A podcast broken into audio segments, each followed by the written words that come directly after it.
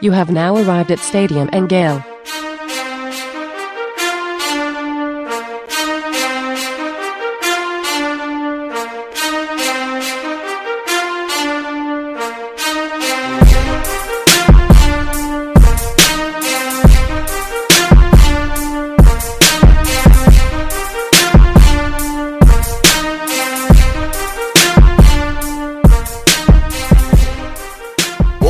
girls, ladies and gents, welcome to another episode of Stadium and Gale. It's your favorite Uncle Silk. And Dan. Dan, what he do? Uh, Nick Nick is going to join us a little late, um, but we're going to go ahead and get this thing started. I'm in on the road in Atlanta. Yeah, tell us about your uh, your trip in Atlanta. Uh, having a blast out here. So uh, shout out my man Ben Chase. Um, I was hit up just I, I, wasn't paying attention to this whole NIL summit thing, to be honest with you. So uh, I got hit up with this whole you know event that was going on in Atlanta uh, with opportunities to, of course, interview Gator athletes and other athletes that was at this uh, event. So I was like, yeah, I got to pull up. Um, so I came out here. My brother's in town and lives here, live here as well. So mm-hmm. it's always uh, easy for me to bring my family to make it two birds with one stone a little bit. So got to do some family stuff, also some business. But the NIL summit was, I think they put on a great event. Uh, Friday night they had, I'm sorry, Saturday night they had the uh, red carpet event. Uh, if you name it, man, they was there. You had Malachi Nelson from USC. Um, some of our guys pulled up, Shamar James and uh, Trevor Etienne uh, from mm. the football guys, and then you you, you had um, Trinity mm-hmm. Uh, pulled up. She got at female athlete of the year for NIL Summit 2023. Wow. So overall, man, the food was great. the music was great. Flau'jae came out. She performed. Warner Award.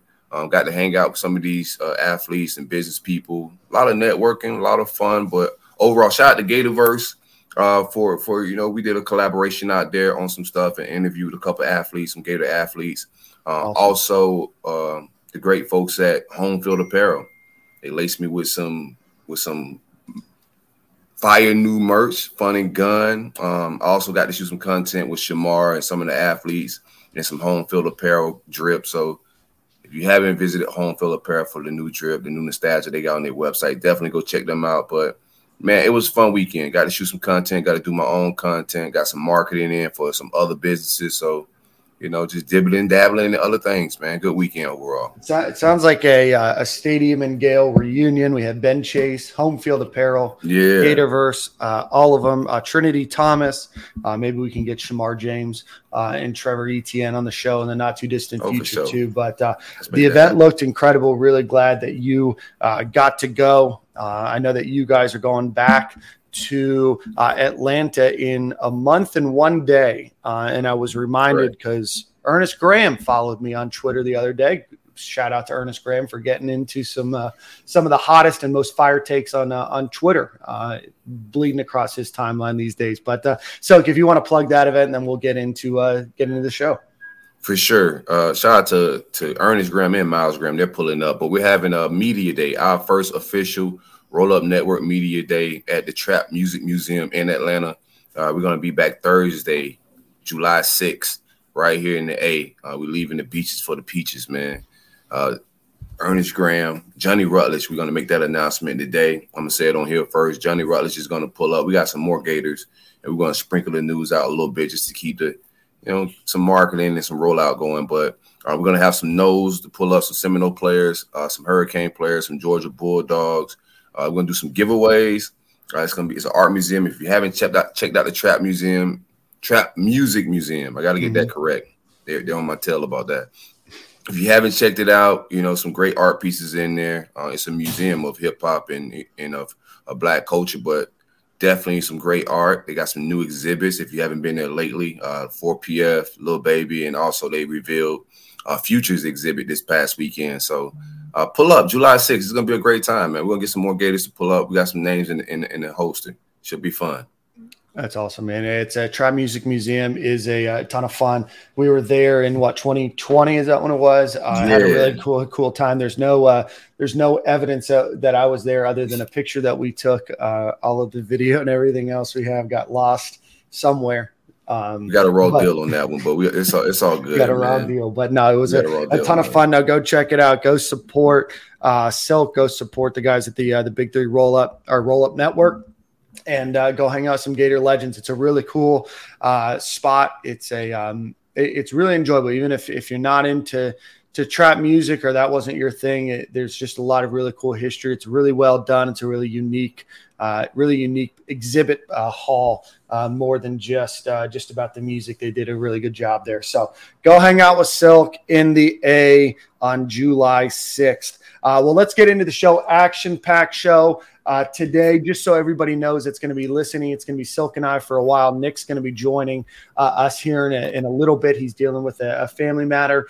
Uh, and then we have Matt McCall, who's going to be the head coach of the Gators TBT team, uh, joining us here shortly as well. Uh, but obviously, a big week in recruiting. Gators win the national championship in golf. So we'll go over all of that right now. But before we do, let's give a shout out to the main sponsor of our show, Alan Horne with Alan Horne Insurance. It's a state farm agency. If you are looking for any type of insurance, whether that be auto, home, renters, life, business insurance, and retirement planning in Florida, Georgia, Tennessee, and Alabama, go check them out at Alan Horne Insurance. That's A L A N H O R N E insurance.com or give them a call at 706 692 2888. Again, that's alanhorneinsurance.com, 706 692 2888. Always shop around your policy. It's never a bad time to always look for the best rates. Uh, but before we get into the main crux of the show, do have a couple of announcements. Uh, first things first, congratulations to the men's golf program that won a national championship in both the individual and team events. So, want to shout them out individually. Uh, great job over in uh, in Scottsdale. The Gators uh, in the regional match uh, just got across the finish line to be able to qualify to head to Arizona.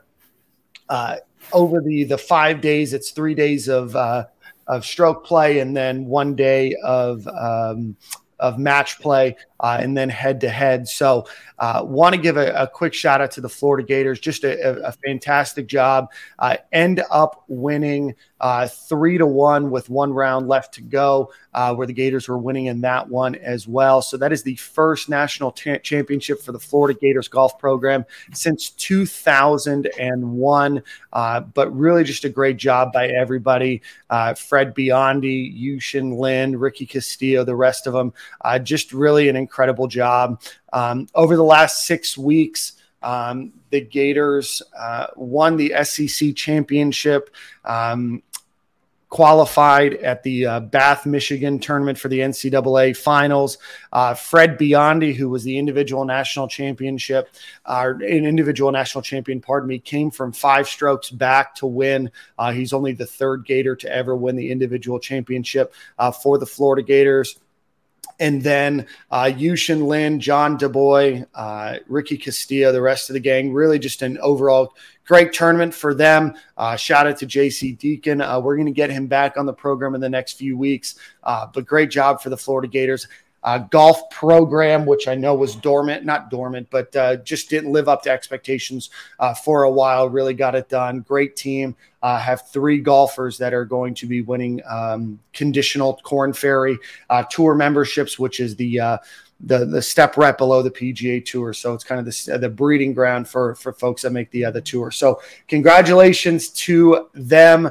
Uh, in other news, uh, want to uh, shout out and thank as he departs to move on. Uh, Gators men's um, tennis coach. Bryan Shelton, who helped the Gators win uh, the 2021 uh, men's national title, uh, the first one in their program history, uh, stepped down on Friday. Uh, he's going to be spending more time with his family and his son, Ben, uh, who was a 2022 NCAA singles champion as he embarks on his professional career and is already having a, a great run and a great start to that. So, congratulations to him and wish him well. Um, so let's get into recruiting uh, this weekend. What a what a weekend, huh?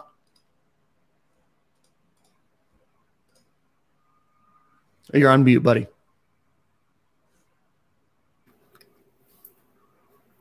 little Wilshire on the road here. Uh, yeah, I think we had one of the best weekends in the country. Uh, when you look around, we had 17 guys on campus for official visits.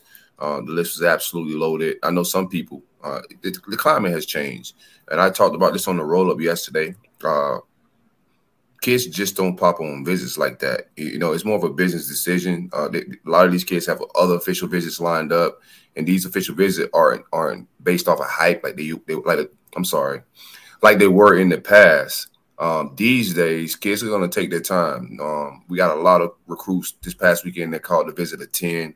Uh, but nonetheless, kids going to want to go back, look at the business of it, do other business meetings, and, and, make business decisions and not emotional decisions. So the game and the landscape is changing a little bit. Um, but I do think it was a very fruitful weekend. We get into the details of it, but a good list, good action. Shout out to the social media team, mm. uh, everybody at UF as far as media, the the visuals, uh, the activity, everything they put on. I thought was a good show. On um, the chemistry of guys that they had on the visit, I thought it was strategic just overall good look. But let's get into the details of it. Yeah, let's let's get into some of the kind of ancillary details, and we'll go over the players. So, uh, first off, shout out to the production team between the photo shoot and everything that they did with Swamp View. Uh, you know, we we had uh, Tim Moore on a, a few months ago, uh, who's the CEO of View Productions, and, and what they've been able to do uh, from a production standpoint, from a video perspective, is incredible. Um, and then shout out to the photography team, uh, what they were able to set up looked incredible. The pictures looked incredibly good. Um, just overall really well done. I think that if you look to Tallahassee, you know, two hours west, they were filming things with a backdrop and uh, and a blanket that they bought at Hobby Lobby uh, on the ceiling. So when you compare the two, when you compare the excitement and, and just the overall feel and vibe and energy, uh, you saw a lot of that this weekend. Now, of course, Silk, we got to mention Maybach Billy. Maybach Billy, he pulled the curtains back on the Maybach. I thought it was dope. I thought Billy kind of set them up as well with the slingshot. Uh, a lot of rival fans started acting like it was per, uh, Billy's personal whip that he drove to the stadium to flex with kids. That wasn't the case at all. But you know, people started talking on socials, and it's like Billy was in tune with the timeline. Uh, the kids enjoyed that Maybach. Uh, if you watch Nick Saban's visit, a lot of kids show his seven Maybachs and whatever vehicles he had. But I thought it was dope. What you thought about that whole part of it? I thought it, I thought it was beautiful. Uh, you could tell just by the chemistry that the players are having with the coach that they feel comfortable right? Obviously you know you're talking to a mid 40 year old guy and a 17 year old and obviously there has to be that connection but the the way that they they talked the way that they were laughing and joking you could just tell there was a level of comfort there.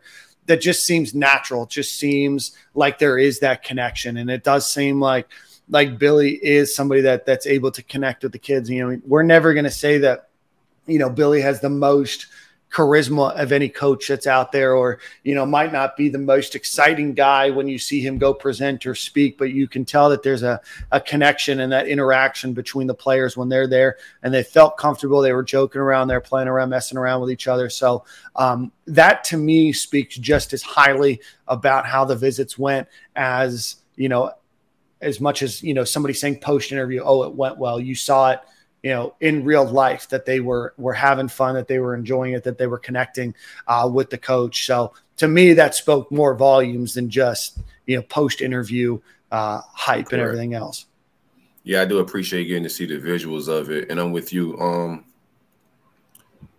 I had a take. I'm not gonna say that take, but I enjoyed seeing like just the activity. Uh, uh, uh, the Dave and Buster's thing. You know, some people are like, "Oh, they took these kids to Dave and Buster's." I don't know if they realize these are kids. Yeah, I know it's like behind the scenes. People talk about the nightlife and these kids going out to party, and that's the thing for some kids. But I think you gotta uh, be able to be a people person and know uh, what's right for what kid and their families are in town. Dave and Buster's was perfect uh, for me. For what I saw, the kids like they had a, a blast and when I was 17 years old, I could go to Dave and Buster's and win those dumb prizes for free, and I don't have to spend my parents' money on it, that's a bet. You know, I could go for go for gold. Well, and and so I think you, make a good point. So a couple things. One, they went to Dave and Buster's for an hour before they went to dinner. It's not like they were at Dave and Buster's from 6:30 to 11:30 uh, at night, right? So Dave and Buster's, if you're not familiar in Gainesville is in that new uh, plaza with Spurrier. So they went to, to dinner. They rented out the entire restaurant uh, for uh, families and, and the recruits that were there, but they went for an hour. Um, a couple things. One, like you said, Silk, their kids. Two, I'm I'm willing to bet many of them haven't been to a Dave and Buster's, right? Right. Um, it's a it's a good hour long activity. It's family friendly, right? I mean, you're looking to connect coaches, players, and families all in an atmosphere where they can go enjoy it.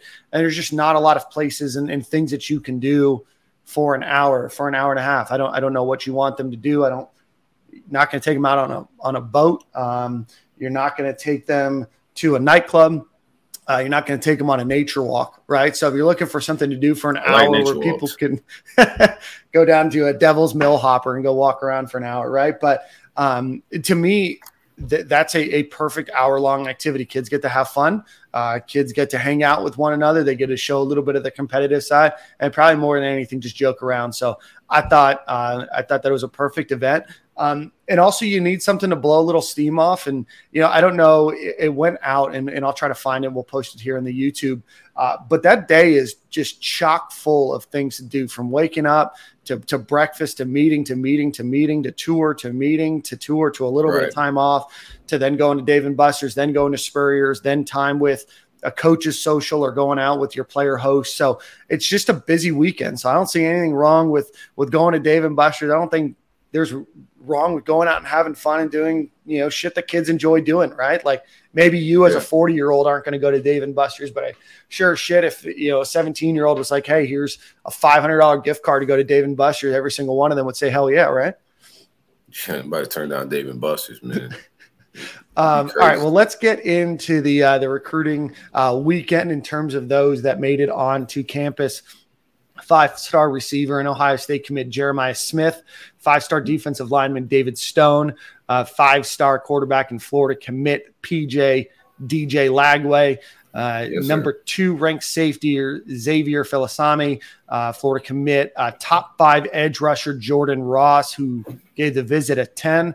Uh, on three uh, linebacker, on 300, pardon me, linebacker uh, Adarius Hayes. on 300, tight end Jonathan Eccles. on three, um, 100 tackle Ethan Callaway on 300 linebacker Kris Jones, on 300 defensive lineman LJ McCray, on 300 wide receiver Isaiah Williams. He's a Florida commit. On 300 defensive lineman Dalen Edmonds. He's committed to Texas A&M. Four-star cornerback Jalen Crawford. Four-star edge Kendall Crawford or Kendall Jackson, pardon me, four-star defensive lineman DeAndre Robinson, three-star offensive tackle Ori Williams, and three-star defensive lineman Jaden Jackson. So, Silk, let's let's just break this down uh, in grouping. So we had the three five stars: Jeremiah Smith, David Stone, and DJ Lagway. Uh, it does seem to me like all of them enjoyed their visit from what you could tell. David Stone, I know, is somebody that Florida really wants. Uh, I think he rated the visit a 10. DJ Lagway obviously uh, spoke very highly, was interviewing with uh, with a number of folks right before the um, before his time here. I think he was at an Elite 11 event. Um, spoke obviously very highly about the recruiting that he's doing. But give us your take on uh, on Jeremiah Smith, David Stone, and DJ Lagway. Uh, I heard it was inseparable on Jeremiah Smith's recruiting is probably to go to the to the to the wire. Uh, you, will find mixed takes on his recruitment. I think it's open. You know, um, it's to be hard to beat Brian Hartline, but I think that kid is very open to different universities. No matter if he's committed to Ohio State, if he's visiting as many schools as he's visiting, uh, he's definitely interested and curious in other in other situations. So I thought it was good. You know, it's not DJ first time pulling up. They they've been spending some time this off season um, hopefully, they could get together at a game or something this fall. But you just love to see DJ and Jeremiah building that chemistry between you know one of the top receivers and top quarterbacks in the country. Uh, we'll see how it all plays out. Same thing with David Stone, seeing the, the, the visuals and the content uh, on the social medias of them on the on the plane heading over to the official visit. Mm-hmm. Yeah, that's the, that's what you want out of your leader and your quarterback, the head of the class, just to keep building chemistry with top guys around the country. Uh, David Stone is going to be one that we're going to continue to watch in the trenches, and also also offensive lineman all the way together. Ethan Callaway was a guy that I was looking at on this visit. Looking back just to get information on how it went, you know, because that's a position that we're all going to be paying attention to um, this year for me. I think we all should pay attention to offensive line recruiting. But overall, I think he did a good job. I didn't expect neither one of those guys to commit at, at this function. Right. This is a long play. You keep building. You know, you, keep, you get these guys at a game with you. You see how the season goes, and you know you shoot your shot at the end. Absolutely. Um, Xavier Filsaime, the uh, the safety, obviously, you know, all in for Florida. Uh, he looked like he was having a great time. Uh, top five edge rusher Jordan Ross gave the visit a ten out of ten. I really said Florida gave him a lot to think about that's a guy that you know Florida sits in a really good position for uh, right now. Um, a guy that Florida really wanted on campus, competing against a lot of the big dogs for. Uh, but you can tell there's something about that visit, something about what Florida was able to do uh, to really get in his uh, his heart and mind. Uh, from Birmingham, Alabama, the number 33 overall player, the number four edge rusher, uh, number four overall player in Alabama, could be a huge get for the Gators, competing against Georgia, Tennessee, Auburn, a few others for him. But just an incredible player. Um, you know, Florida obviously left him with a, a lot to think about. Um, Darius Hayes, also like with him, also like with uh with with with my man um Jordan Ross, that they partnered with him with Kelby Collins, who's also a Bama guy, one of the top mm-hmm. guys that Bama wanted last year, and we ended up winning that battle. So I like that they had him host Kelby host Jordan Ross. I thought that was a good strategic move. Absolutely. Darius Hayes, uh, very much committed to the University of Florida, came on campus. Uh, on three 100 or on 300 tight end Jonathan Eccles.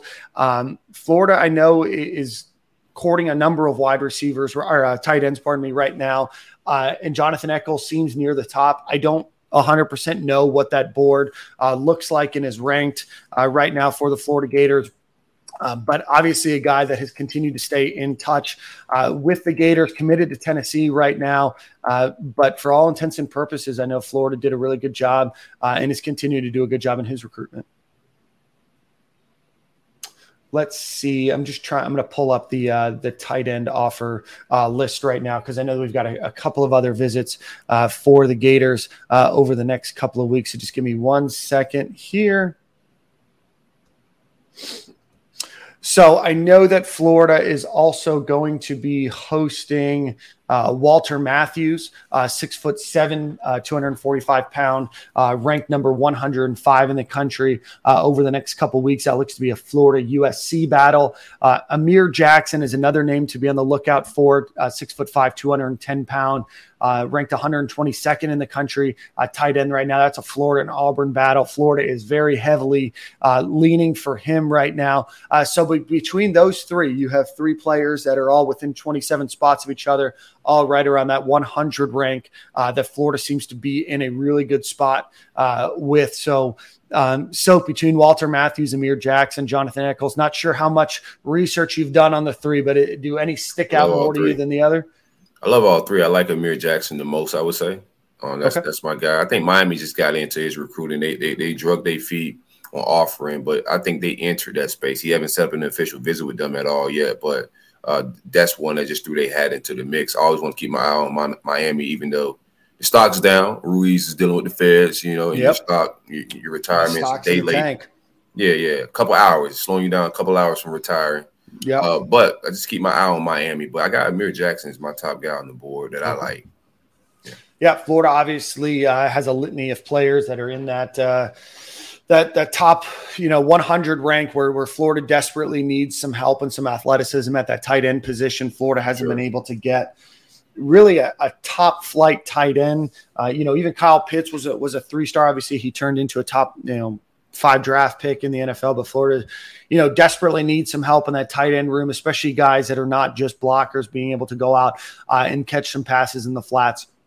Uh, but uh, be on the lookout for for what Florida's got going on in the tight end room. Um, on 3 100 uh, offensive tackle Ethan Callaway, um, you know, a guy that I know Florida is very, very high on. I spoke very highly after his visit as well, ranked as the 207th best player in the country from Lake Norman uh, High School in Mooresville, North Carolina. Um, six seven, 300 pounds. LSU, NC State, Penn State, Florida, and Georgia are the top five there right now. Um, that would be a big get. Florida desperately needs help on the offensive line. Um, Ethan Callaway's a, a really solid player in my eyes. No, nah, really good player. We'll see how it all plays out. Uh, but we need elite offensive tackles, especially. But we love some interior guys. But offensive tackles, you got to have elite bodies protecting elite arms, like DJ Lagway. Um, we'll see how it all plays out. We got two guys recruiting that position, so yeah, you know my expectations are a little different on that spot. Yeah. many uh, a few million dollars worth of salaries recruiting the offensive line right now. Uh, on three, uh, 100 uh, linebacker Kris Jones, um, guy that we put on commit watch. Um, a guy whose name that I heard a few weeks ago was really close to uh, to committing verbally to the uh, to the Florida Gators. Again, ranked the visit very highly. I know that there's a lot of trepidation uh, about a potential Georgia visit for him, and if Florida lets him go visit Georgia, then then what happens? Is Florida going to lose him? And I just don't think that's the case. I think Kris Jones has really bought into to Austin Armstrong, uh, Jay Bateman. I, I I I think in the next few weeks Kris Jones will be the next member of this elite uh, linebacker group that the Florida Gators have gotten. He's ranked as 149th best player, number 15 linebacker, um, and put him with Graham uh, and Hayes, and that's a that's a stellar uh, linebacking group that the Gators might uh, be able to lock down here. Yeah, that'd be elite Hall. He has an official visit with uh, Georgia on June 16th, and he may do an unofficial visit by Michigan State to check out Mel Tucker and the boys. But I like what we had. I had him on uh, commit watch for the last few weeks as well. Um, I know we got Aaron Chiles, another linebacker that mm-hmm. probably not trending towards us, but uh, like you said, we got two two real good guys already committed, two elite prospects. If we could finish it with a trifecta, Jay Bateman would be absolutely in his bag. Dylan. So we'll see how it all plays out. Uh, these kids are gonna take their visits, man. I keep saying this. Like, mm-hmm. I, is, we had Kris Jones on commit watch for how long? You're not gonna turn down a visit to Bama or Georgia. You know, it's business. Like, kids are not committing because you know the colors are orange and blue, and they had a good Dave and Buster's visit no more. And you know, the coaches did a good handshake and did a good TikTok video. That's not what's happening. Business is happening. So I don't expect kids to pop on visits like that if you watch the trend, that's been slowing down the last couple of years since since NIL dropped. Yeah, since NIL dropped and since the uh, the ability to go visit and do unofficial vi- or do official visits, pardon me, during the summer, right? I don't know if, yeah. if most fans remember, just a few years ago, you could only do official visits during the season or right after the season before National Signing Day. So now kids have unlimited opportunities to do official visits. Schools aren't allowed to have unlimited official visitors. I think they're allowed somewhere around the 76 number uh, total, but these kids are going to go take their visits. They're going to use this opportunity, especially June, during June, July, and August, where they don't have much going on. Uh, it's an opportunity to commit somewhere and, and do some visits during the uh, during the fall. Uh, but these are also high school kids, so being able to go out and visit and see places that they may not otherwise, but ultimately evaluate their options. And like you said, so you throw NIL in there as well. There's going to be a lot of back and forth and a lot of things that these guys have to think about. I just don't see, and you don't see it across the board either. Um, there's right. not a lot of schools that have a ton of commitments. A lot of them sit right where Florida is, you know, somewhere between seven and 11 visits. You're going to see a lot of players visit a lot of different schools over this time. And during that time, you're not going to see a lot of people pop off. And we're going to talk about that here in a second um, before we get Matt McCall on. But let's just finalize this list here. Um, on 300 defensive lineman, LJ McCray ranked Florida's visit really highly as well. He's from Mainland. He's one of those uh, two or three players that uh, UF is recruiting from Mainland High School there in Daytona. Um, the number 93 overall player, uh, six foot, six and a half, 260 pounds. Um, ranked the visit really highly. I think that Florida probably has him on commit watch in the next couple of weeks as well. What do you think, Silk? Oh, definitely. Uh, I, I, like where we stand. I don't know about a couple weeks. I don't know what his time frame on the decision is, uh, but I like where we stand with both mainland kids, him and Zay Mincy. I think Zay Mincy comes next week. I don't know if they're packaged. I don't think they're packaged or anything like that. I haven't heard that word, but uh, like you said, we we are one of the few programs that have offer all three of the guys at mainland. We'll see how it all shakes out. LJ McCray sound like from everything I read at On Three Shot to Corey Bender and them boys mm-hmm. over there, Zach, Nick, the Keith. whole crew. Yeah, yeah, Keith. What's up, Keith? Uh, shout out to all those guys. But it sounded like LJ McCray had a blast. Uh, we, I think we've been leading his recruitment for for for a little while now. We'll see how it all plays out. I think most of these kids will end up deciding right before the season kicks off. Yeah. Um, finalize this list. Isaiah Williams, uh, Florida commit, the wide receiver. Uh, you know, Florida's really high on him. Obviously, was injured last year, um, but you know comes back this year, and I think he's going to have a big year. Dalen Evans, Texas A&M commit. Um, looked again to have a really good time. Um, you know, he's been committed to Texas A&M for for quite a bit of time now. Let's see exactly when did he commit. Not as easy to look up. So he's been committed there for a while. Has a picture of him in a Florida Gator uniform uh, as his uh, Twitter picture. Um, you know, I, I, think it's a matter of of when, not if, uh, Florida might be able to to flip him over. I know he's got a few other visits uh, planned, but but for all intents and purposes, another great visit for him. Um, and then Jalen Crawford, four star cornerback. Silk, do you know much about Jalen Crawford? That's kind of a, a new name from Parkview High School yeah. in uh, LaVergne, Georgia. Yeah, I was new to the name when I saw okay. it uh, on the on the visit list as well. But I do like what I seen out of the film. He's he fits uh, Corey Raymond's body type, six foot, six one ish, uh, lean, rangy, uh, good wingspan. Um, but and it seems like he's building a nice relationship with him as far as the recruiting is going. I know he got Auburn, uh, LSU, and North Carolina. So the schools after him are also impressive. But those are his visits that are lined up. He's going to visit Auburn on June 9th, uh, LSU on June 16th, and Carol- North Carolina on June 23rd. He might do a trip to Miami. Miami got a lot of might. I like I like Miami in the mite area this year. Yeah, like my stock share might reach one dollar. University um, of Might. uh, Kendall Jackson, a guy that Florida is uh, trending for, uh, a guy that on three has ranked uh, as a four star, uh, a guy I think that is is still um, getting exposed to a lot of the uh, the the football databases and stuff like that, the track recruiting. I know Florida's really high on him out of Buchholz High School there in Gainesville. Um, has offers from Florida, Miami, Kentucky, UCF, Arkansas, a number of others.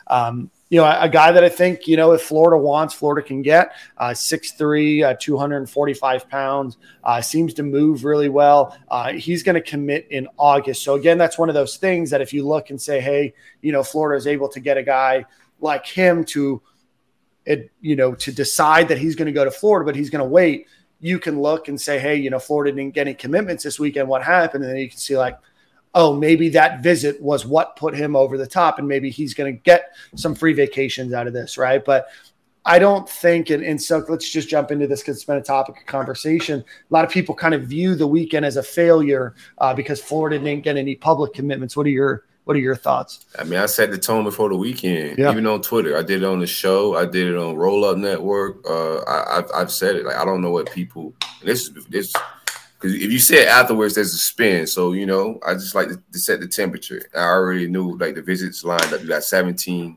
uh, very good recruits. You know. So I like I like the activity that we brought in. Like I said, I like everything that was going on, but I didn't expect. I had a couple on, on commit watch, like Chris, uh, we spoke about uh, Dalen mm-hmm. Evans. Maybe he flip on that visit just because of the momentum. So you know, we put out a, a, a, possible watch list, but I said in my content I didn't expect anybody to pop on these visits. Uh, these kids taking their time. It's business, man. I don't know what world you're living in. Like you, you spoke of um, the Buchholz kid.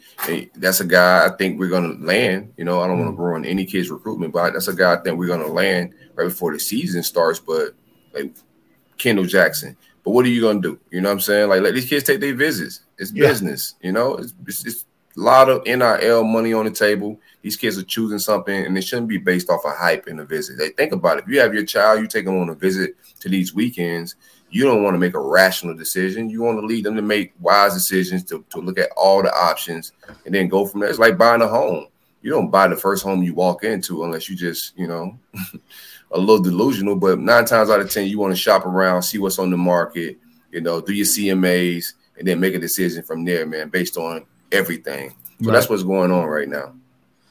Yeah, no, Silk, I 100% agree, and I think you know we we definitely said, hey, these are some guys that could be on on commit watch, but um, you know, for for me, I, I, think that Florida did everything that you you can do. Um, you know, right now the visit calendar has changed very much than what it used to be. You know, I go back a few years ago, right? You had limited opportunity, especially for most of these kids, not only in terms of the number of visits that they could take, and that was five, uh, but it was also during a, a pretty finite amount of time, right? You had 13 weeks. So if a kid was going to commit, they had basically 13 weeks in that time. And you know, they were only able to take five. So you can imagine the law of numbers is going to say, hey, if I can only take a certain number of visits and I only really have this finite amount of time to do official visits, that there's going to be more that happens during that time. Um, but with the recruiting chat calendar changing, with NIL changing, I think that there's just such a shift. And that's why you don't see a lot of programs blowing every visit out of the water with four, five, six commits the way that it used to be, you know, 10 years ago, 12 years ago when I worked,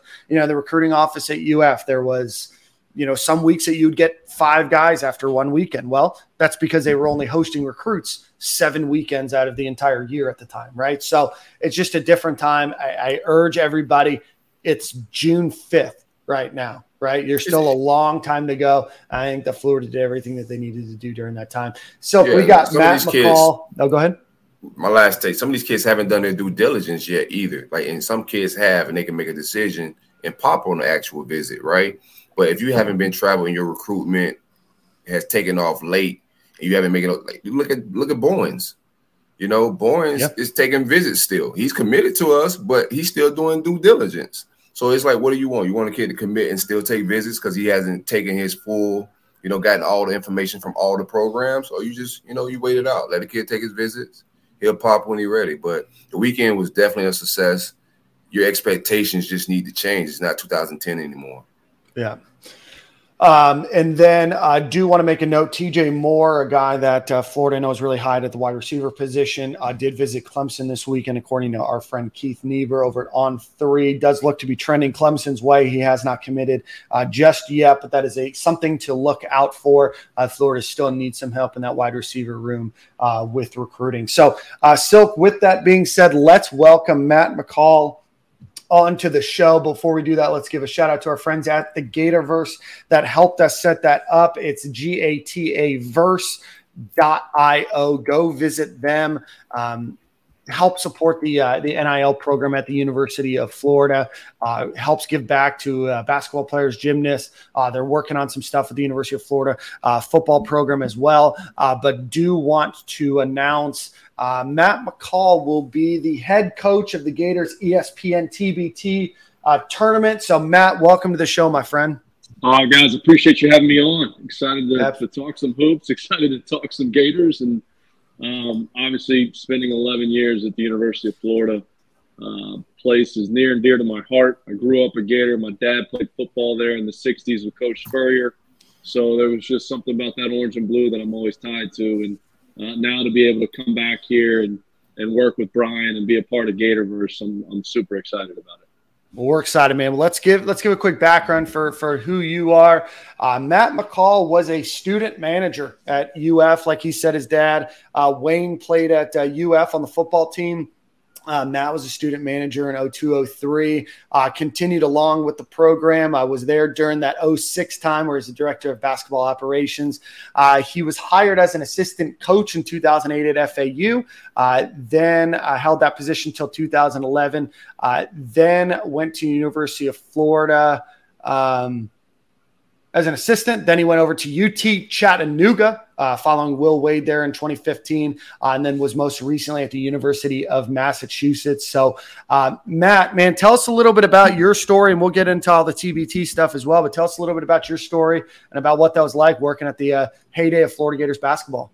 Yeah, man, you know it was it was unbelievable, and, and growing up in Ocala, Florida uh, like I said, my father was a middle linebacker and, and, finished in 1967. So in 1966, played with Coach Spurrier, and uh, my family and the Spurrier family were extremely close. And, and, through this organization that my dad's teammates had called Silver 60s, um, with all the guys that played in the 60s uh, at the University of Florida, uh, was able to develop a relationship with Jeremy Foley.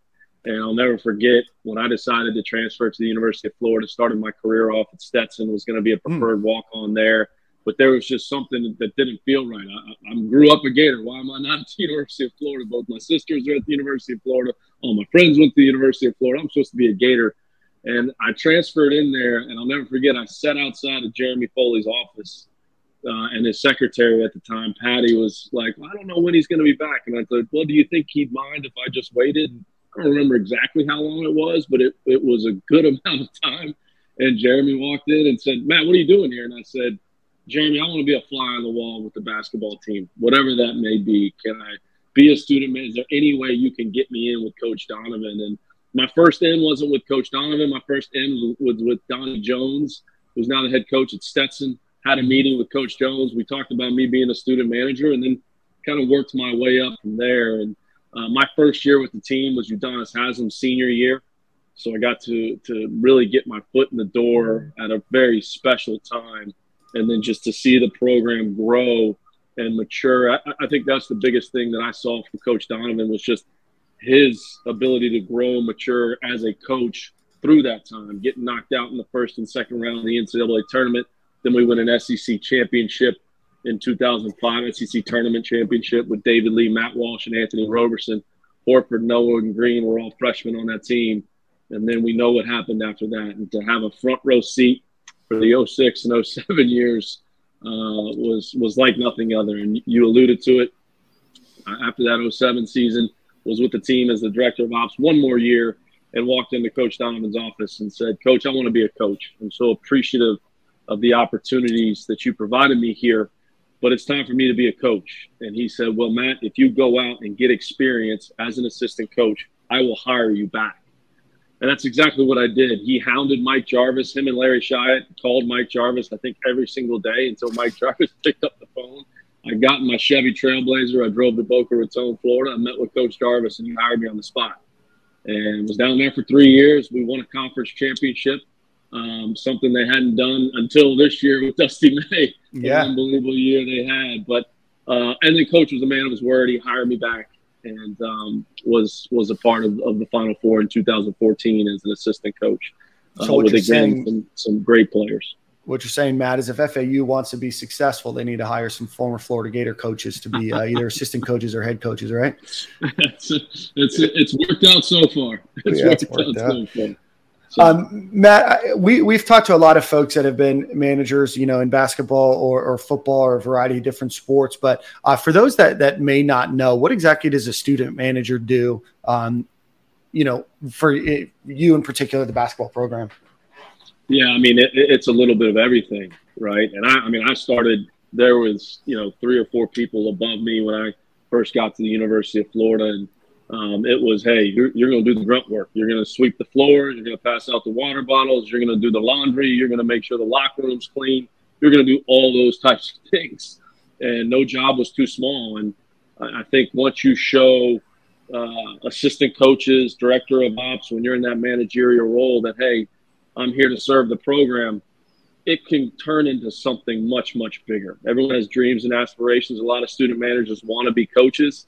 Well, you have to show an ability to serve the program and add to the culture that's taking place at that point in time. And that's what I tried to do. Um, and I was very, very fortunate that I was able to develop relationships with some great assistant coaches Donnie Jones, Anthony Grant, Larry Shyatt, Tom Ostrom. You know, those were the guys that were there, John Pelphrey. Um, and I get to watch and learn from them at a young age that when I did get an opportunity, I was prepared because I had a front row seat for some of the best assistant coaches in the country. Billy has some of the uh, the best assistants, best players. He has some great coach at the University of Florida. What do you attribute that to? Well, I think it, it all started with him. You know, um, one his work ethic, but two, uh, the way he treated people, um, from you know the student managers to the janitor to the person cleaning up the building to the secretaries.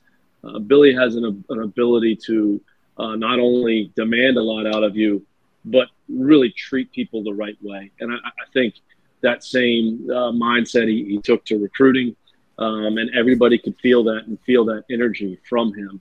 I also think that you look at his tenure at the University of Florida, he really evolved as a coach in terms of who can he coach, and he got that time and um, to grow and learn. And you know, from when he first got there to, to going after all five stars and McDonald's All Americans and the Mike Millers, the Donnell Harveys, the Kwame Browns, those types of players too.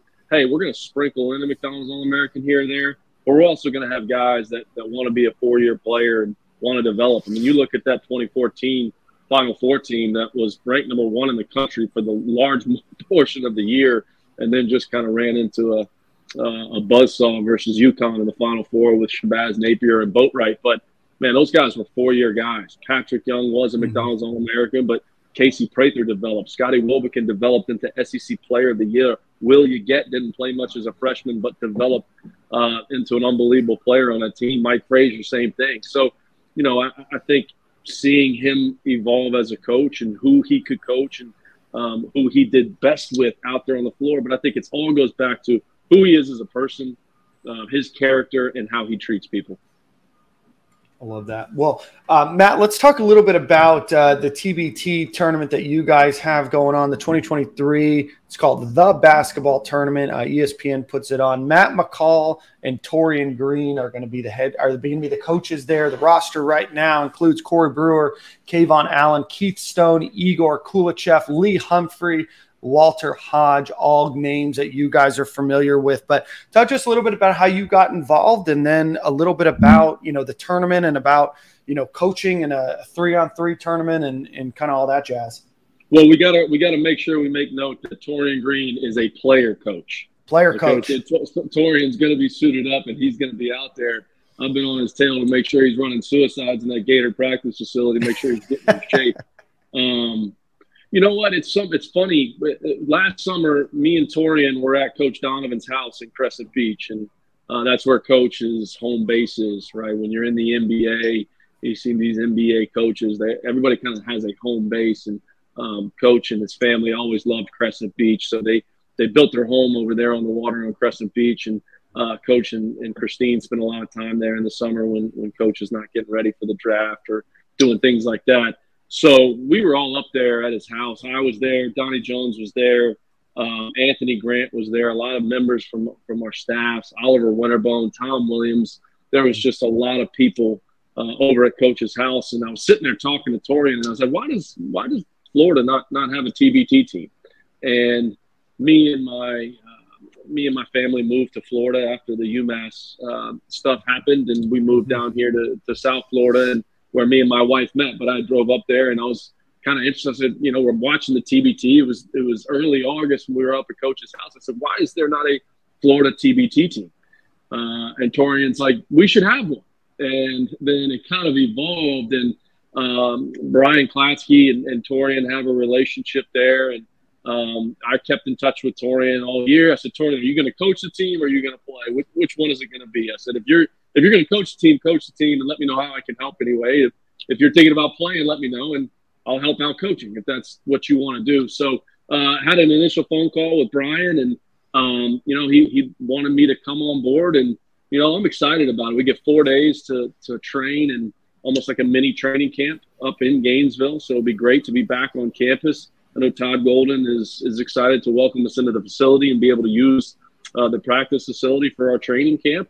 Uh, and then we're off to Louisville to play. So uh, still finalizing the roster. I think that there's a lot of players out there, especially players that are overseas whose seasons are still continuing. Uh, it's kind of challenging for them to commit right now on the spot. But what I do think, in talking with Brian and talking with Taurean, I think we're we're optimistic too. With this being year one, guys are going to see the excitement around the tournament. Guys are going to see this team having fun and guys are going to be want want to be a part of this going forward. It's great exposure. All the games are on ESPN, and you see. I mean, this is this is high level basketball. For those that haven't watched the tournament on ESPN in late July, early August, this is high level basketball. It's a million dollars on the line, and man, there's some really good players that play in this tournament. Talk to us a little bit about the tournament itself. What, what's the the format? Obviously, we know it's three on three, but what's the what's the format? What does that that week in Louisville look like? Yeah, it's you know it's five on five. I mean, oh, five on five. It, what do I know? It is like like the NCAA tournament. It's single elimination. Uh, ball is thrown up, and, and you feel like you're playing in the NCAA tournament. And basically, you win three games at the regional sites. There's a bunch of different regions. I know Dayton has a region. I know there's a region in West Virginia. Um, just kind of spread out throughout the country. Louisville's a region. Louisville has a team with some very good players on it. So essentially, if you get matched up with Louisville, you're going to be playing a road game, which will be pretty exciting because we know those Louisville fans are going to show up. I mean, you watch this Dayton TBT team. I mean, I played at Dayton, you know, five years every single year. I was at UMass. We played there, played there one year at Chattanooga. I mean, Dayton fans loves their hoops, whether it's the college team that's coached by Anthony Grant or their TBT team. Those Dayton fans are going to be in the building, and it's going to be the same thing for for Louisville in that region. It's going to be a road game, but it's just single elimination, and you got to to advance. You you win three games, you advance to the finals, which are in Philadelphia. And then there's what? There's a big prize at the end, right? A million dollars. Million dollars on the line, split amongst the team. Um, you know, so again, those guys that are that are playing overseas and guys are making good money overseas. This is also another way to supplement that income. Uh, but play with some of your college teammates. Get to be able to go back to your college campus and really, you know, the camaraderie, the memories you shared, uh, the time you put into your school to be able to come back and be a part of something like this is really exciting. How chippy do these games get, man? Oh, they, man. get, there's guys that want that million dollars now. I mean, so yeah. it, it gets pretty chippy. So I mean, it's it's competitive. It's super competitive. Again, for anybody that hasn't watched it, um, it's exciting. It, it really is. And man, these guys, pride's on the line, but a million dollars is on the line, and you know, split up amongst ten guys, that's a lot of money out there.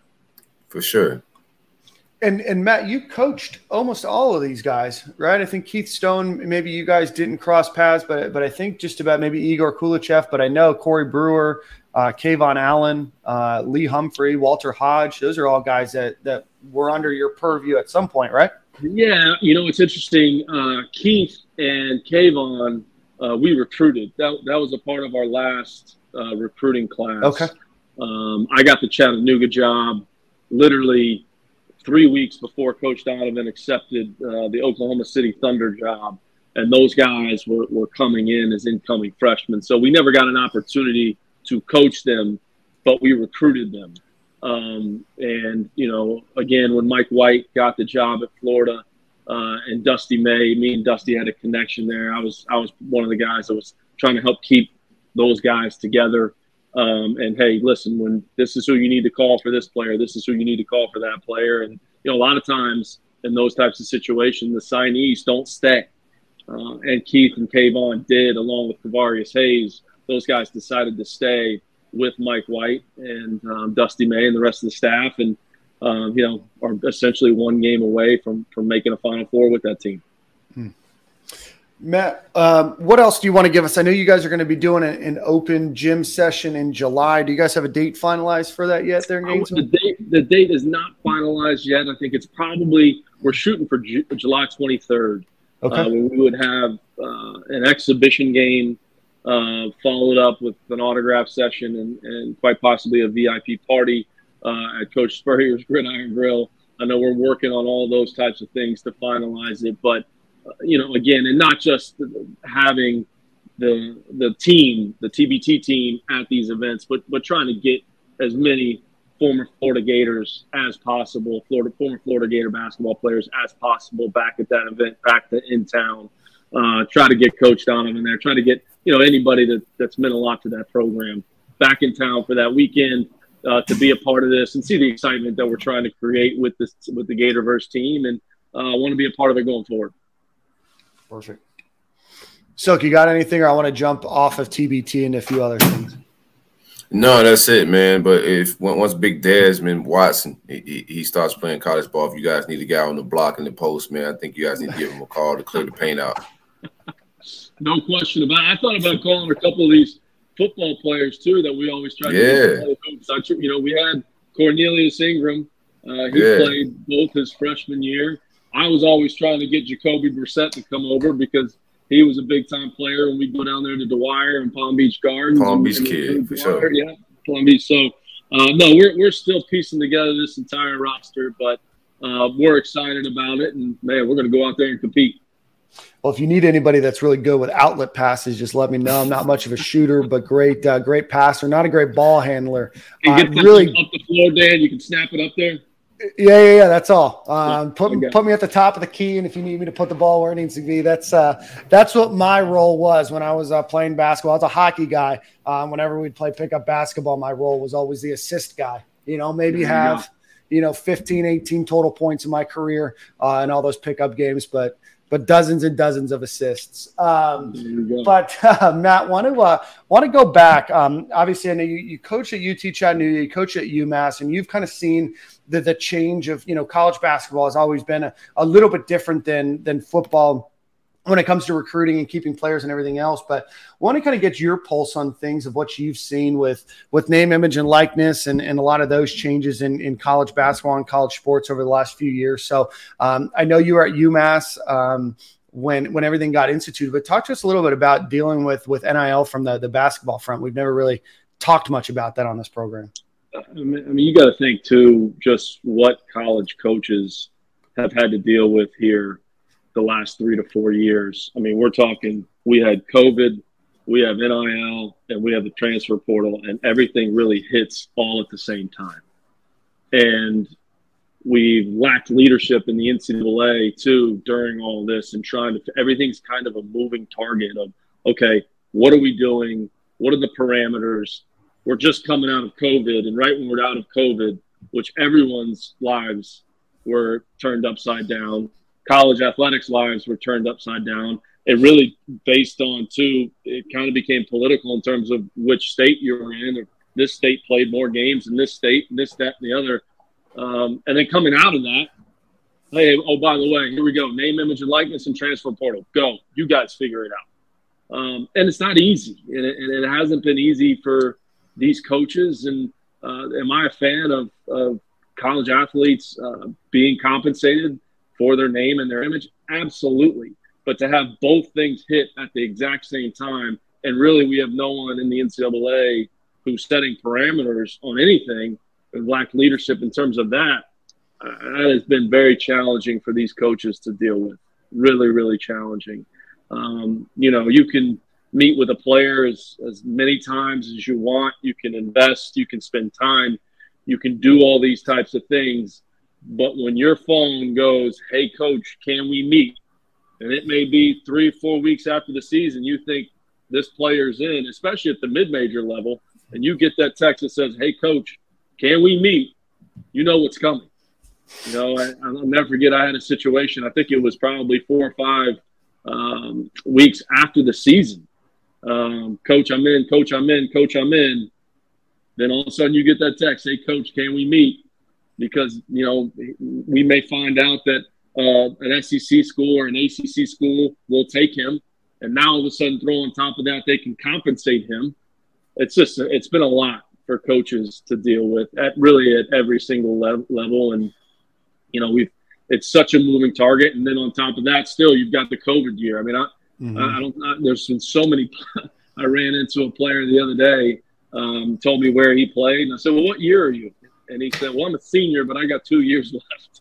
it's like, man, at, at some point we're going to get past the 27, 28 year old seniors playing college hoops, college football still. So um, everything hit at the same time. And that's just been so much for these coaches to deal with uh, and, and try to manage. Well, oh, go ahead, Phil.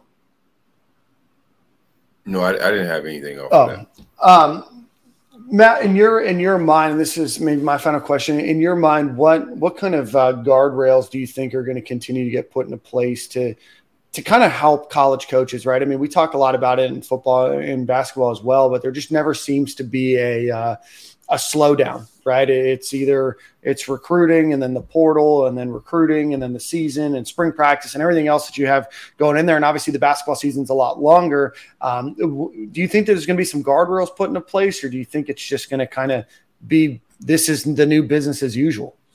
I, I mean, I, again, I think the leadership has got to step in and, and place those guardrails everyone wants to talk about salary caps in terms of NIL. Are they going to put a salary cap on it and try to even the playing field?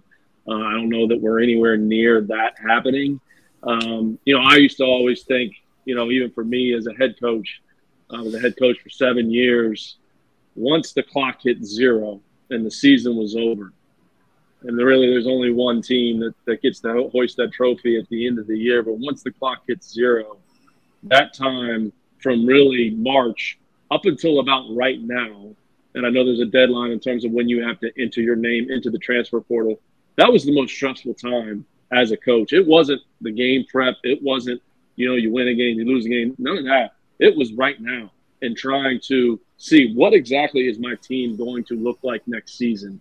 Um, who's leaving, who's staying, all those types of things. These coaches, they, you know, back in the day before the whole transfer portal stuff, man, the season ended and you, you at least had a second to catch your breath. There's no second to catch your breath anymore. It's go, go, go.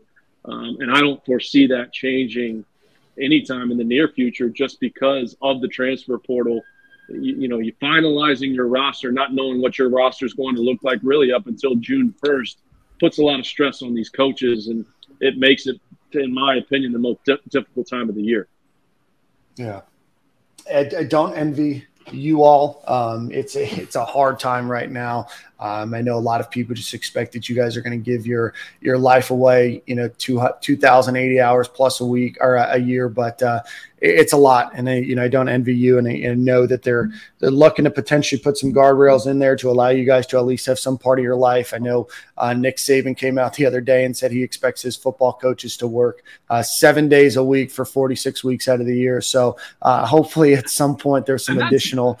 Uh, I think I think you, you bring up a great point, Dan, and uh, I'm you know this is this is just for the casual fans understanding exactly everything that goes into it. And yes, there's certain coaches that are paid a lot of money and expectations are high. And you've got to go out there and compete. You've got to go out there and win games. And it's not for lack of trying, right? Mm-hmm. I mean, there's and and these coaches that are trying to navigate the landscape today, you got to give coaches opportunities to grow, to develop, to learn who they are. You know, Matt Painter said this to me over the summer. I had an opportunity to spend some time with him he said he was so grateful for the athletic director at Purdue because he gave him time.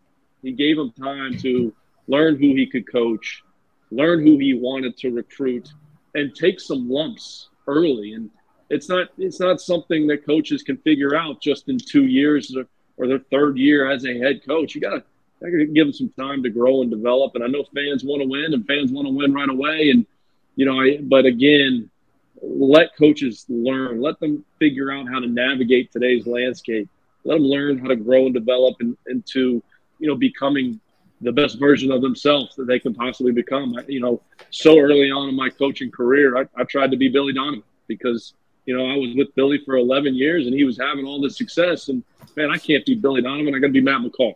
You know, mm-hmm. it took me a while to learn that um, and you know really going through uh, a difficult time, uh, getting let go at UMass, taking a step back and evaluating you know kind of where things went wrong. I, I you know put a lot of thought into that, and I think that had a lot to do with it. Got to be Matt McCall. What are my values? You know, and you got to learn and grow as a coach, and just got to give these coaches, young coaches especially, some time to learn and develop who they are, who they can coach, and how can they be the best version of themselves.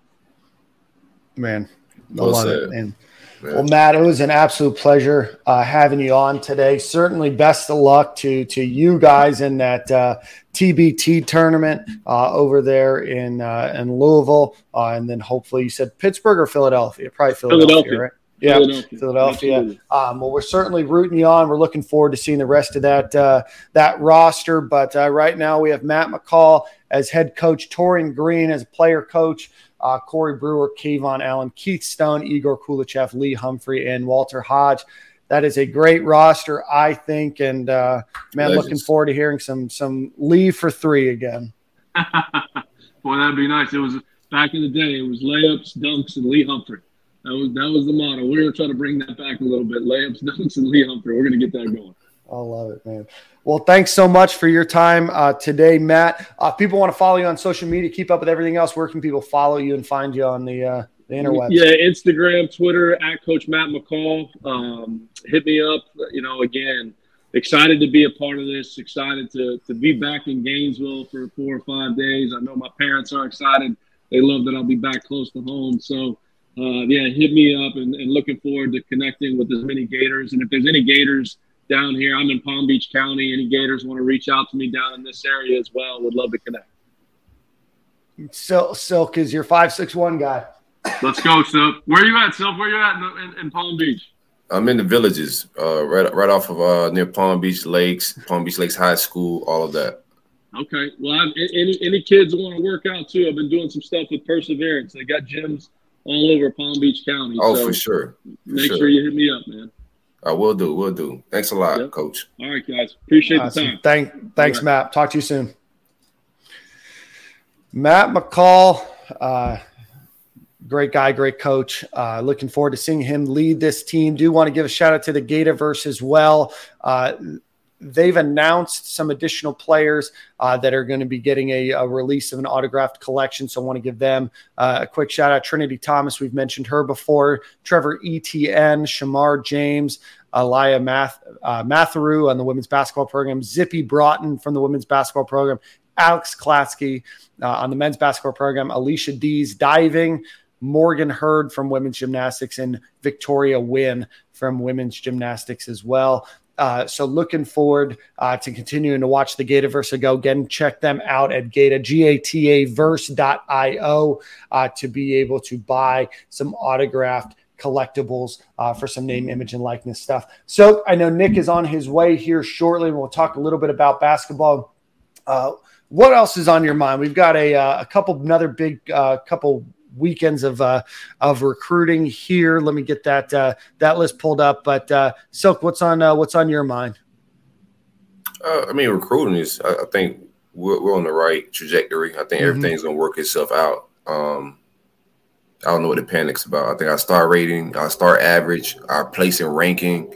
Uh, we have our quarterback and the bell cow by class on deck. Uh, I do want to see the re- receivers. Uh, you said you said T.J. Moore was trending toward Clemson. Mm-hmm. Uh, I want to see us land some elite receivers here in a little minute. We have one in the holster. Wouldn't mind adding a couple more before the season kicked off. Uh, we after some big guy, though, what was his name? Cam Coleman is a five star receiver yep. that we had visit. Uh, there's some smoke about him making a return visit. So you know you have some big guys that if you are going to flip, that's going to be a last last minute thing. JoJo Traylor is the guy I think we're in on his recruitment. We just got to solidify something and close someone in the receiver room. I'm confident in Billy Billy G in the in the board. But right now, man, I have no qualms about what we're doing in recruiting and the momentum where we at. I thought it was a great weekend. From what I'm hearing behind the scenes, people that's close to the program, uh, we're gonna net some guys out of this. And we spoke about this last show. What we net from the visit and what we get on the visit is gonna be two totally different things because the times have changed. Absolutely. Uh, let's get into June 9th. Uh, we'll obviously run this over next week. Uh, Four star linebacker, uh, before he hangs out with you, Silk, in a couple weeks, Miles Graham uh, will be on campus. One of those other four star tight ends, Walter Matthews uh, from Georgia. He's between Florida and USC. he's going to be visiting. He might be somebody that, that you might want to put on commit watch. And again, commit watch may not be that weekend, but might be in the following weekends after. And a lot of these guys have specific reasons and dates for choosing uh, the day that they're going to commit or, you know, a ceremony or maybe some family event. I know a lot of times they'll do them on birthdays, things of that nature. So be on the lookout for that. Uh, we mentioned this before. Uh, Xavier Mincy, four star defensive back. Um, Gators really like him. Um, one of the top targets that I know that the Gators want uh, one of those mainland uh, prospects from Daytona Beach that Florida's looking good for. Uh, I know he's going to be visiting Florida State and Miami as well. Um, Michael Uini or Uni or U I N I. Four star offensive tackle. Uh, he's from Texas. He's going to visit Florida for the first time. Uh, Miami commit four star wide receiver Chance Robinson. Uh, he's going to likely visit all three this month or some at some point this month or uh, this uh, this offseason, pardon me, uh, committed to Miami, looking at Penn State uh, as well. Uh, four star wide receiver TJ Moore. Again, we talked a little bit about him before. Clemson's heavily involved might be trending to Clemson right now. Don't know if he's going to pop. Uh, but again, if he doesn't, it's the exact same situation where they weren't able to lock him down on that visit. A guy that's still going to want to visit some spots. I know Florida's really high out of him, are high on him out of the uh, the Tampa area. Four star wide receiver Jeray Hawkins, uh, very fast kid. Uh, Miami, Florida, Penn State uh, are getting uh, him on campus. I know he's visited Penn State. Uh, the most four star edge, Jalen Harvey. Um, again, Florida needs help on the edge, getting him uh, on campus. This will be his first time on campus. Three star tight end, Eric Carner. First time to to visit campus for him. Florida's obviously got a pretty loaded tight end room there. So, um, you know, again, a guy that, that's going to be coming onto campus here next week. Uh, three star offensive tackle, uh, Marcus Mascall, uh, from, I believe, Louisiana. I know LSU is the team uh, to be. I'm sorry, he's from uh, Snellville, Georgia. I know LSU is is very high on him. I know he's very high on him as well. Uh, Florida's going to be looking to uh, to to try to get him to uh, to follow through on that visit. I know he visited LSU this past weekend. Uh, Three star safety Ashton Hampton, uh, trending to Clemson. Uh, Austin Armstrong was recruiting him when he was at Alabama. Three star offense tackle Mike Williams, uh, just recently committed or decommitted, pardon me, from South Carolina. Um, 2024 DB Justin uh, Denson. Uh, Florida's been on him for a while. Michigan State's recruiting him. Uh, four or uh, three star defensive tackle Makai Boyru, uh, interior defensive lineman. He'll be on campus, Ole Miss, Michigan, after him as well. And then JUCO Edge, a new name uh, that could be a class of 2023 edition. Uh, Quincy Ivory, um, Silk. Not sure if you've uh, looked into him much. Six foot five, 255 pounds. Uh, but as a JUCO, can come in. Uh, he graduates in July and can come in in this fall. So um, I guess it depends on what, what I'm sorry. Uh, Quincy Ivory. Florida has not yet offered, um, but apparently he believes that they will offer him on this visit. Uh, he comes from East Los Angeles College, originally oh, from Alief, Texas. Yeah, I heard about them on the spaces randomly when I was uh, bored. Oh yeah, he's impressive. We'll see how it all plays out. We haven't officially offered who who's offering him as of now. Uh, he has official visit. Uh, he hasn't offered. we haven't. Offered. Yeah, I think visit? I think Florida might be a uh, a new name for uh, for him uh, right now. Offer list isn't looking spectacular, but he is a JUCO kid. Florida's looking to fill a, a stopgap. Akron, Bowling Green, Fresno State, uh, San Jose State. Um, you know, Florida again still hasn't offered, but six foot five, uh, 255 pounds. I don't know much about him. Uh, a guy that came um, kind of out of nowhere. Uh, he really exploded uh, in JUCO. Uh, he was a 6'2", 195 pounds uh, when he was a high school player. So over the last three years, has grown three inches, okay. has added 60 pounds. So certainly a different player than he was then. Uh, but Florida needs got, some uh, help. USF, UNLV offers. Looking at his Twitter page, he has okay. okay offers. Nothing, nothing SEC quality like us right now, but I do see some, you know. You see some names. You see some things on some there. names, man. Nothing too crazy. Bowling Green, USF. Uh, he has a Cal offer in here. Uh, okay. San Jose State programs like that. We'll see how it all plays out if his pro if his uh, recruitments pick up. Um, usually in the SEC is a domino effect. You know, if Florida was to offer, I think you'll start seeing more uh, in the SEC offer a kid like that. But do like the measurables. I gotta check his film. Haven't seen it. Absolutely. Um, and then August 16th, we've got Aaron Chiles. I'll just go over some of the big names. Aaron Chiles, that's a, a name, Silk, that you mentioned earlier. Um, Michigan yeah. might be trending a little bit there, but looking at uh, sure. at Maryland uh, as well. Uh, Amir Jackson, that's another name, uh, you know, that we talked about before. Probably Florida's top target there. Um, that's the only official visit that he has uh, planned right now. He's going to make a decision late into the fall, uh, so don't expect much out of there. Uh, Wardell Mack, that's a guy that I'm um, high on. Um, may or may not visit um, Florida that weekend. Uh, Texas expects him that same weekend, uh, but that's a guy that I'm really high on. And then Chauncey Bowens, um, you know, from the five six one there, a guy that's really blown up. Florida's had him committed for a while now. Um, visiting uh, Georgia uh, here in June. Uh, but yeah, I still love uh, still love Florida's chances there uh, as well.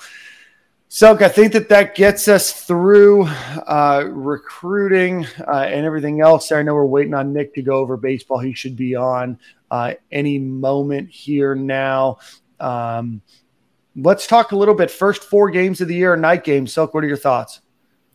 Woo, man, prepare your liver, survive the tailgates, fellas. It's gonna be rough, man. I love uh evening games when I was younger, but now, man, I like I don't know how much I love night games, but for the for the students, it makes for a good packed stadium. You know, vibes wide with the student body and on campus. But the tailgate's longer, it's a longer party time. Just survive the tailgate and make sure you enter the game on time, man. Because a lot of these seven o'clock games, bro, we have a, a, a trickle in of people getting in in the second quarter time uh, type time. So um, that's my only take from it. I do like the, the, late games for the team. You know, let them chill, vibe. You know, those noon games are always weird, especially with the the smaller competition. I know we're playing some of the um, uh, not our big games on these these night games as well. So I think it works out. Yeah, absolutely. So that uh, that game against Utah on August 31st in Salt Lake City is going to be at 8 p.m.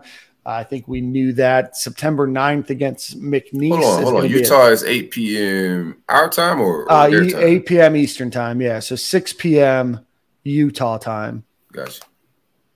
That's gonna be that's gonna be great. Um, the bars probably won't stay open much later uh, after the game, Silk, if you're looking for some libations post game. Uh, but uh, Salt Lake City in August is going to be. It's gonna be nice. I think you guys are gonna really enjoy it. And who knows, maybe I'll find my way out there. Um, McNeese State on September 9th uh, at 7:30. I think they just go by McNeese now. I think they dropped the state. Uh, Tennessee um, is going to be uh, in the swamp. They haven't won in the like swamp since Ron Zook's first year.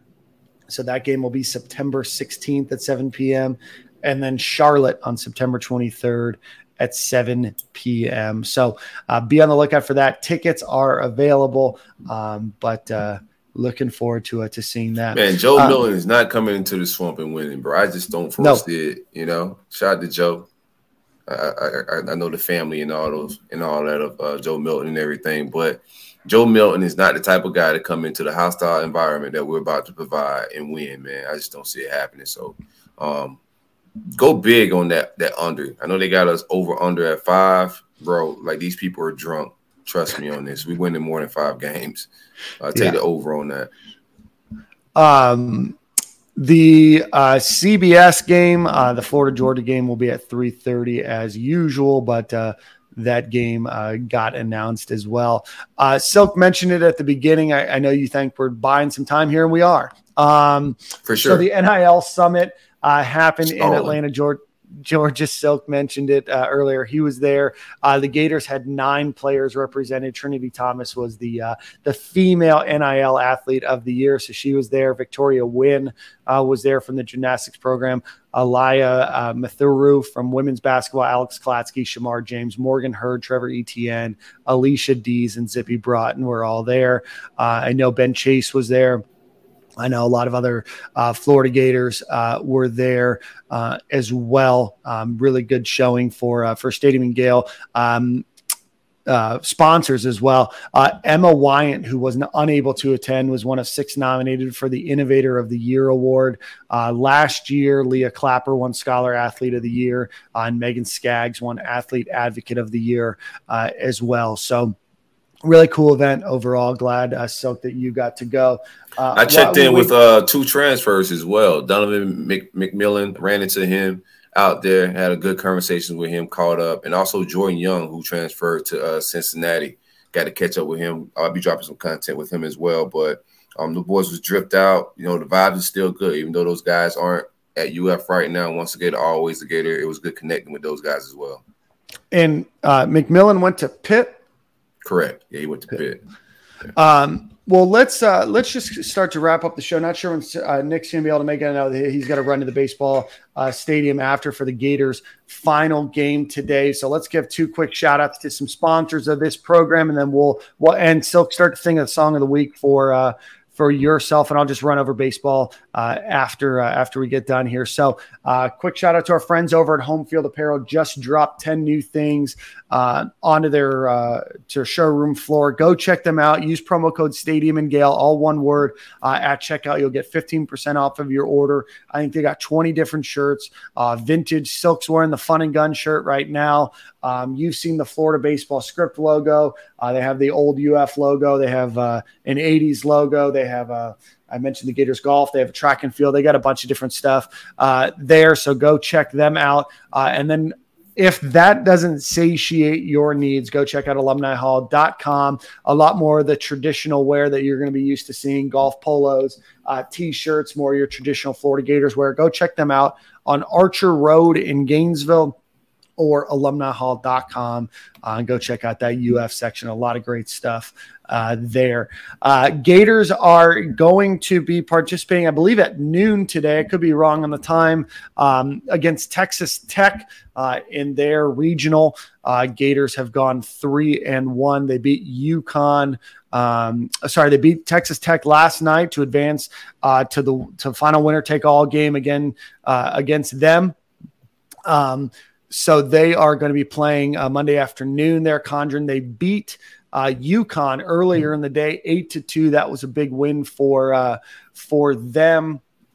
They did lose to Texas Tech uh, a little bit earlier on. I believe the game was on Friday, if I remember correctly. Up Saturday morning, they lost five to four, uh, and then they beat Texas A and or uh, Florida A and M, pardon me, three nothing uh, to start the regional round. So uh, Florida big bats yesterday against uh, against UConn and Texas Tech. So hopefully they can they can keep that going. Two outstanding performances by the pitchers on on Sunday. That's ultimately a, a big weekend uh, for them today. Uh, the Gators will be throwing anybody potentially except for Brandon Sproat or Hurston Waldrep. Uh, Brandon Neely would be available uh, as well. Uh, Cags might start. Um, Cade Fisher had a really good round or a really good game yesterday uh, afternoon, but uh, I would imagine that the Gators will. Um, will throw a bevy of pitchers in today's game to uh, to hopefully advance to the super regionals uh, after uh, this round. So not as comprehensive of a baseball update as you're used to, but I did my best here uh, with uh, with an absence. So Silk, we got song of the week, and then we'll get out of here.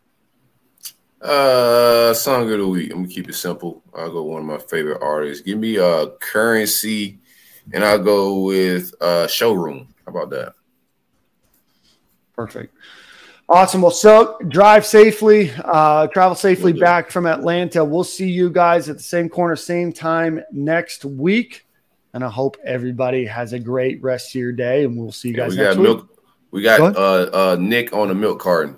Never showed up. No call, no no show, man. It's no crazy. call, no show. I'll have him take it up with HR. We'll yeah, deduct we it out of his paycheck. For sure. All right, same corner, same time.